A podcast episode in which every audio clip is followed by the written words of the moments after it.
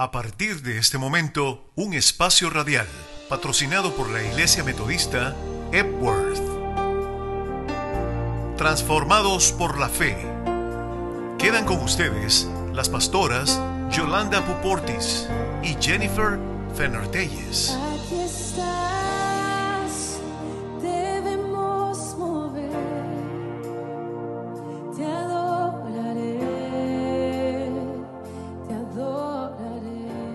Buenos días hermanos y hermanas. La gracia y la paz de nuestro Señor Jesucristo sea con cada uno de ustedes y con todo el pueblo de Dios. Yo soy la pastora Jennifer Fenner de Telles y estoy acompañada por la pastora Yolanda Pupo Ortiz, Elvin Castro, Miguel Gallegos y Nubia Rocha. Nosotros somos de la Iglesia Metodista de Epworth en Gaithersburg, Maryland. Mañana domingo estaremos comenzando la cuarta semana de Cuaresma y es nuestra oración que en este tiempo de preparación, a través de la oración, la lectura y el estudio de la Biblia, el ayuno, nos lleven a una relación más profunda con nuestro Señor. La Cuaresma es un tiempo que nos ayuda a entender el significado de la cruz y lo que tiene para nosotros. Jesús dijo, el que quiere venir en pos de mí, niéguese a sí mismo, tome su cruz y sígame. Cuando Jesús dice esto, no nos está llamando a una vida de sacrificio continuo o de martirio, aunque muchos han llegado a martirio por causa de nuestra fe. Jesús nos está llamando a una vida que pone a Dios en el centro de todo, lo que hace y lo que piensa, una vida que toma en cuenta a los demás, una vida que ama a su prójimo como a sí mismo, tal y como Jesús amó. Sí, Jesús nos amó tanto que se entregó a la cruz para que nosotros dejáramos en ella nuestros pecados, egoísmo, envidia y todo lo que nos ata a una vida opuesta a lo que Dios intentó para nosotros en su creación. La cruz a la que Jesús nos llama es una cruz que como la de Él termina en victoria. Cuando despuntó el sol el domingo después de la crucifixión, la cruz estaba vacía y la tumba donde lo habían enterrado estaba vacía también, porque Él había resucitado. Por eso, como dice el himno que vamos a escuchar, junto a la cruz de Cristo, que es la fuente de nuestra salvación, queremos siempre estar. Cantemos o escuchemos en oración junto a la cruz de Cristo.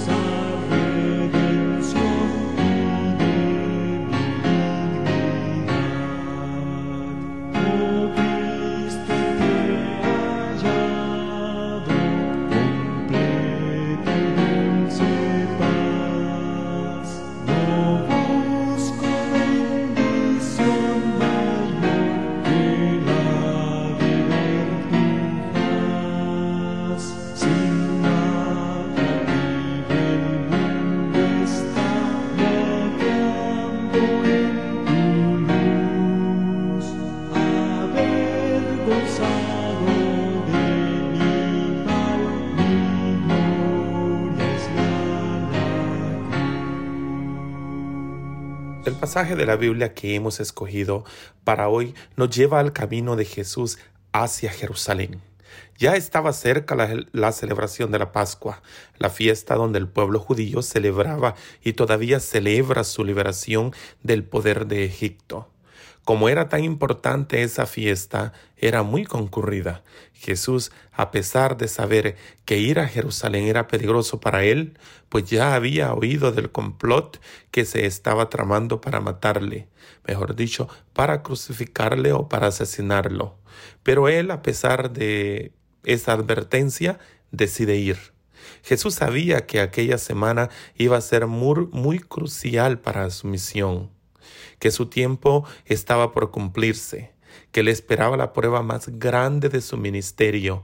Y aún así, como nos dice el Evangelio de San Lucas en el capítulo 9, en el versículo 51, afirmó su rostro para ir a Jerusalén.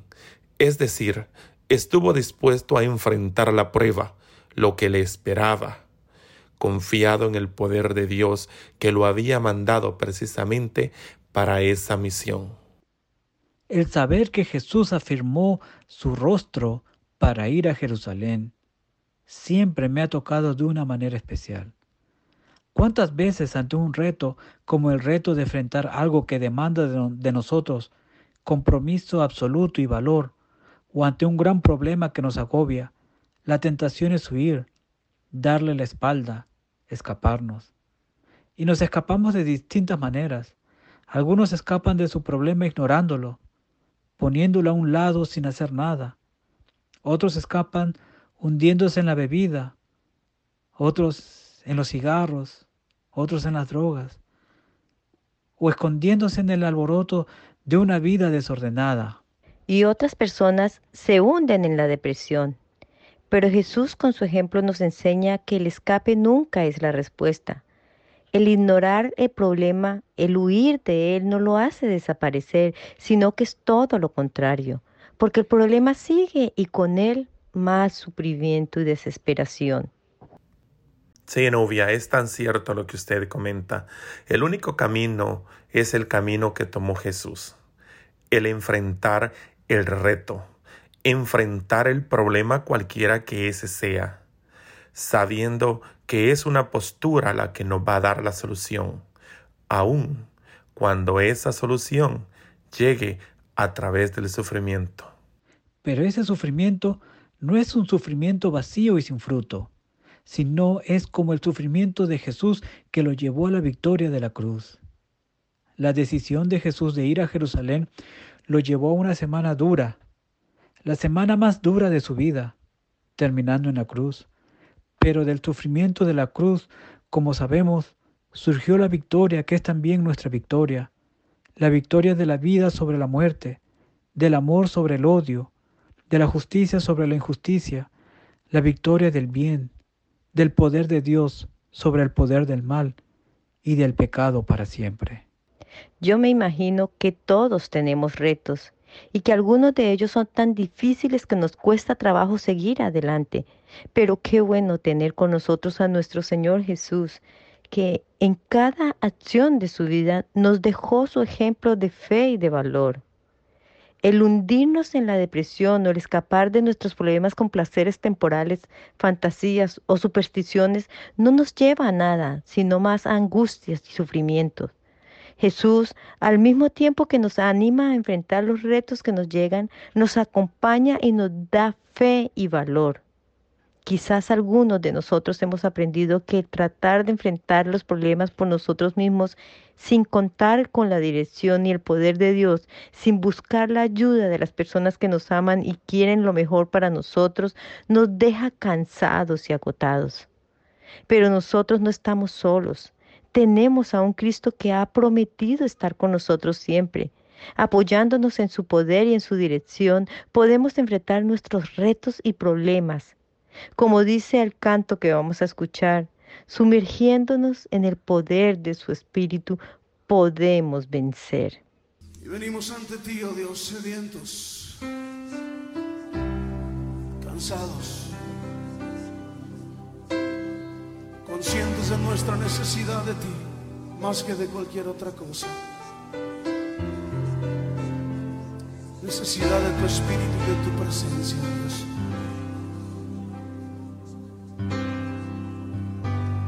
Cansado del camino,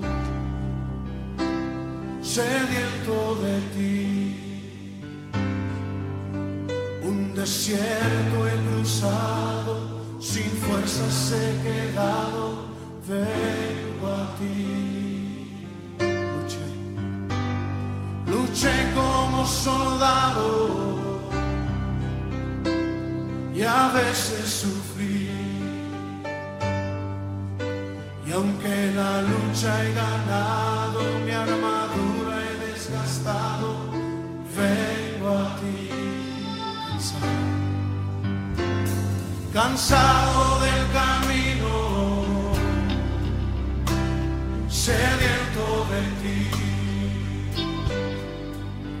Un desierto he cruzado, sin fuerzas he quedado, vengo a ti. Luché como soldado y a veces sufrí. Y aunque la lucha he ganado, mi armadura he desgastado, vengo a ti. Pídele que te sumerja. Sumérgeme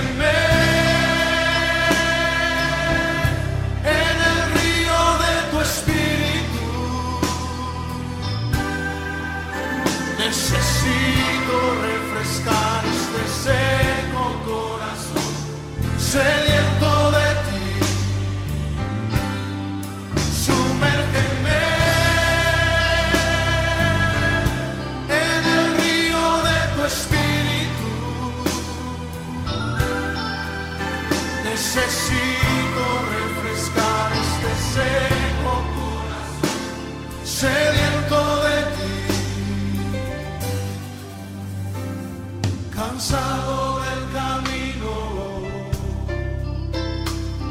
sediento de ti. Un desierto he cruzado, sin fuerzas he quedado, vengo a ti. Luché como soldado y a veces sufrí. Y aunque la lucha he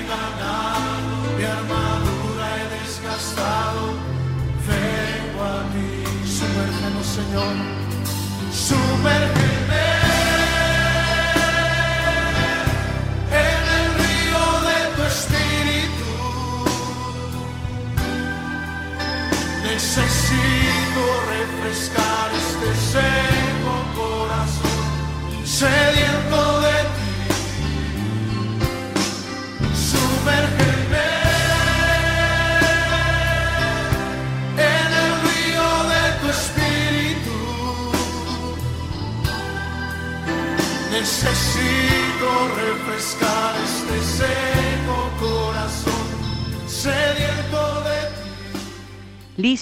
y decidido a hacer la voluntad de Dios y a cumplir su misión, Jesús se encaminó hacia Jerusalén, pero no iba solo. Iba apoyado en primer lugar por el amor de Dios y también por la compañía de sus discípulos, sus compañeros y amigos. Cuando leemos los evangelios nos damos cuenta de que Jesús amaba a la gente. Si bien es cierto que a veces se cansaba y necesitaba aislarse para orar y recuperarse, también es cierto que él buscaba la compañía de la gente. Cuando comenzó su ministerio, lo primero que hizo fue rodearse de discípulos llamándolos uno a otro. Nosotros también necesitamos estar acompañados en nuestro caminar. En su sabiduría y en su inmensa bondad, el Señor nuestro Dios nos ha dado la bendición de tener a seres amados, familiares, maestros, maestras, amistades, consejeros que nos acompañan, nos guían y nos dan su apoyo en nuestro caminar. Dios sabía de la necesidad humana de compañía. Por eso al crearnos nos creó en comunidad. En la historia de la creación que se encuentra en el capítulo 2 de Génesis, se nos dice que Dios dijo, no es bueno que el hombre esté solo, le haré ayuda idónea para él. Y entonces creó a todos los animales, culminando con la creación de la mujer. La soledad no es parte de nuestra humanidad. Nos necesitamos los unos a los otros. Y Jesús, como humano que era, necesitaba también el toque del amor de la familia y de sus amigos. Y así fue como en su camino a Jerusalén se detuvo en la casa de tres de sus amados amigos, los hermanos Lázaro, a quien él había resucitado unos días antes, Marta y María. Este pasaje se encuentra en el Evangelio de Juan. ¿Pudieras leerlo, Miguel, por favor? Sí, aquí lo tengo. Seis días antes de la Pascua, Jesús fue a Betania, donde vi- vivía Lázaro, el que había estado muerto y a quien Jesús había resucitado de los muertos. Allí le ofrecieron una cena y Marta servía, y Lázaro era uno de los que estaban sentados con él a la mesa. Entonces María tomó unos 300 gramos de perfume de nardo puro, que era muy caro, y con él ungió los pies de Jesús y con sus cabellos los enjugó, y la casa se llenó con el olor del perfume. Y dijo Judas Iscariote, hijo de Simón, que era uno de sus discípulos y el que más tarde lo entregaría. ¿Por qué no se vendió este perfume por trescientos denarios y se les dio a los pobres?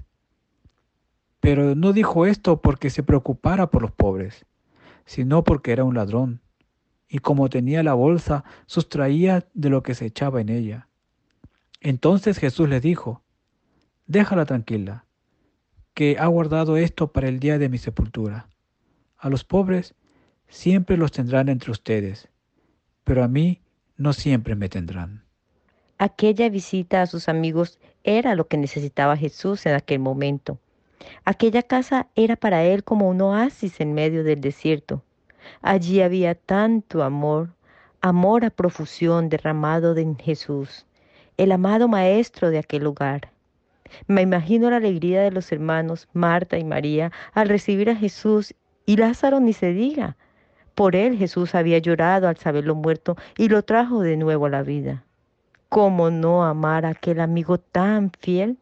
¿Y cómo hacemos nosotros cuando llega alguien muy querido que no nos cansamos de buscarle la manera que se sienta bien y feliz y lo agasajamos y le arreglamos la cama donde va a dormir con las mejores sábanas y como es natural le preparamos la mejor cena posible? Y así hicieron ellas.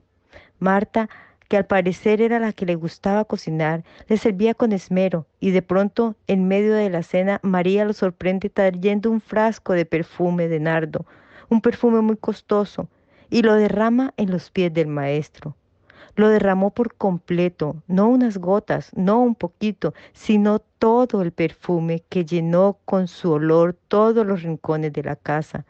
Y luego enjuagó sus pies con sus cabellos. Y Jesús feliz, sintiendo el fresco de aquel perfume dado con tanta ternura, aliviando sus pies, con el alivio que da un buen masaje y descansando su espíritu en el remanso de tanto amor. Todos felices menos una persona. Me imagino lo discordante que debe haberse oído la voz de Judas Iscariote quejándose del gasto tan extravagante que estaba haciendo María, derramando aquel perfume en los pies de Jesús. ¿Por qué estás haciendo eso? le pregunta. ¿Por qué no lo vendiste para darle ese dinero a los pobres?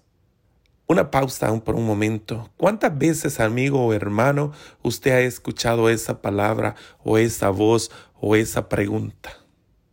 Más se la dejo ahí por un momento para que usted medite. ¿Cuántas personas se acercan a usted con esa doble moral y le hacen esa pregunta? ¿Por qué ese dinero no lo utilizas y se lo das a los pobres? Judas dice que hubiera podido venderlo por 300 denarios.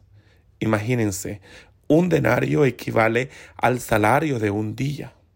Tomando por excusa la necesidad de los pobres, Judas quiere, avergonzar a María delante de todos, como si si de verdad le interesaran los pobres. Por eso nos dice Juan en su relato que en realidad Judas estaba enojado por lo que había perdido, pues recordemos que él era el tesorero del grupo, y al parecer todos los discípulos sabían que acostumbraba a separar para él algo del bolso común. Este era el mismo Judas que más tarde por unas monedas de plata había entregado con un beso al maestro, lo había entregado a la muerte. Judas fue el único que protestó. Todos los demás disfrutaron del perfume que María puso a los pies de Jesús. Su aroma llenó toda la casa. Eso pasa cuando uno da lo mejor que tiene. Su efecto se multiplica y no sabemos hasta dónde llega su bendición. Lo más importante, Jesús aceptó el regalo también. No hubo protesta en los labios de Jesús. Es más, Jesús le dijo a Judas que dejara a María tranquila, que no usara a los pobres como excusa para no darle lo mejor al Maestro, pues los pobres siempre estarían con ellos, pero no Jesús. Jesús aprovecha el momento para recordarles de nuevo que su muerte ya venía, lo que ya les había estado diciendo, pero ellos no lo habían entendido, ni antes ni en ese momento. Era difícil para los discípulos entender que Jesús tenía que morir para vencer a la muerte. No fue hasta después de la resurrección que pudieron entender el propósito de Dios al mandar a su Hijo unigénito a la tierra. Propósito de vida, de salvación, de victoria sobre el mal, sobre todo lo que interrumpe la voluntad de Dios para su creación. Juan no nos cuenta de la reacción de Judas a las palabras de Jesús, ni nos dice si hubo más conversación acerca de lo que había pasado. Eso hace que algunas personas, después de leer este pasaje, se pregunten si Jesús estaba conforme con la pobreza. No, por supuesto que no. Jesús fue muy claro en su predicación. Él había venido para dar vida y vida en abundancia a todas las personas.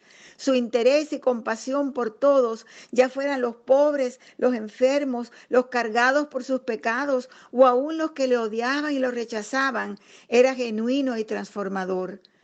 Judas, en cambio, estaba tomando a los pobres como excusa para esconder sus verdaderas intenciones egoístas y ambiciosas.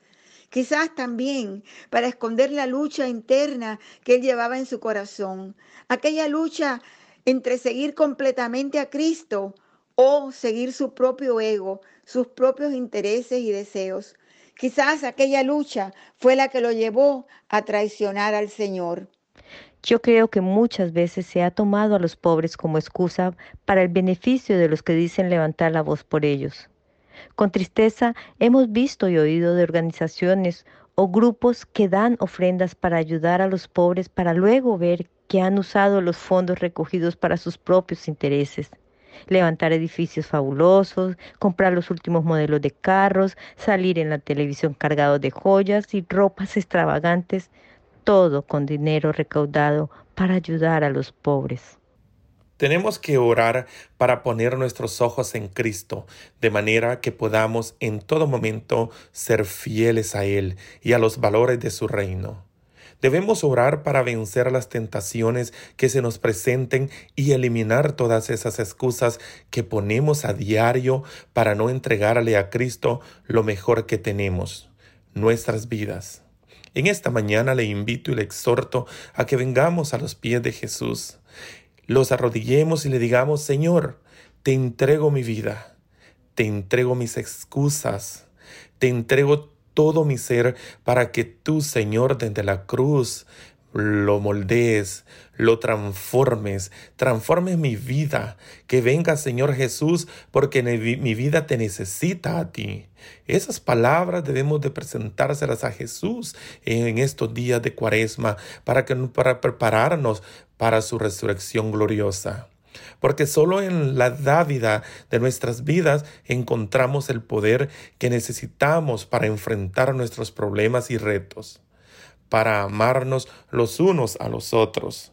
de tal manera que juntos podamos superar la pobreza, la, injus- la justicia y así poder también el mal que todavía asalta o acecha a nuestras vidas. Y todo eso podemos hacerlo cuando Jesús es nuestro Señor y Salvador. Cuando Jesús es el centro de nuestras vidas. Cuando le amamos tanto que como María nos arrodillamos a sus pies para darle lo mejor. Judas usó a los pobres como excusa para ocultar sus propios deseos e- y intenciones.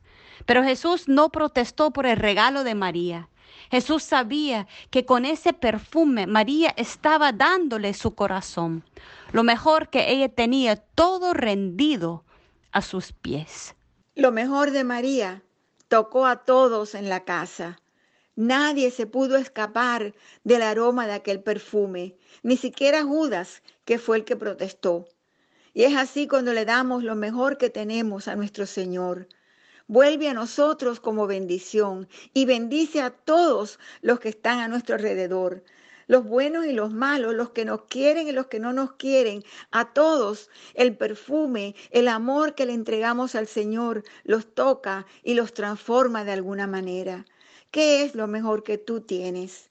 Yo te invito a que se lo deje a Cristo hoy, una y otra vez. Rindámosle a Cristo nuestro ser hoy, mañana, todos los días, con mucho o con poco. Lleguemos a Él así tal y como somos y digámosle que le amamos, que nos queremos rendir a Él. Yo me rindo a ti, Señor. Yo me quiero rendir a ti. Yo quiero darte a ti lo mejor. Oremos con este himno. Yo me rindo a ti.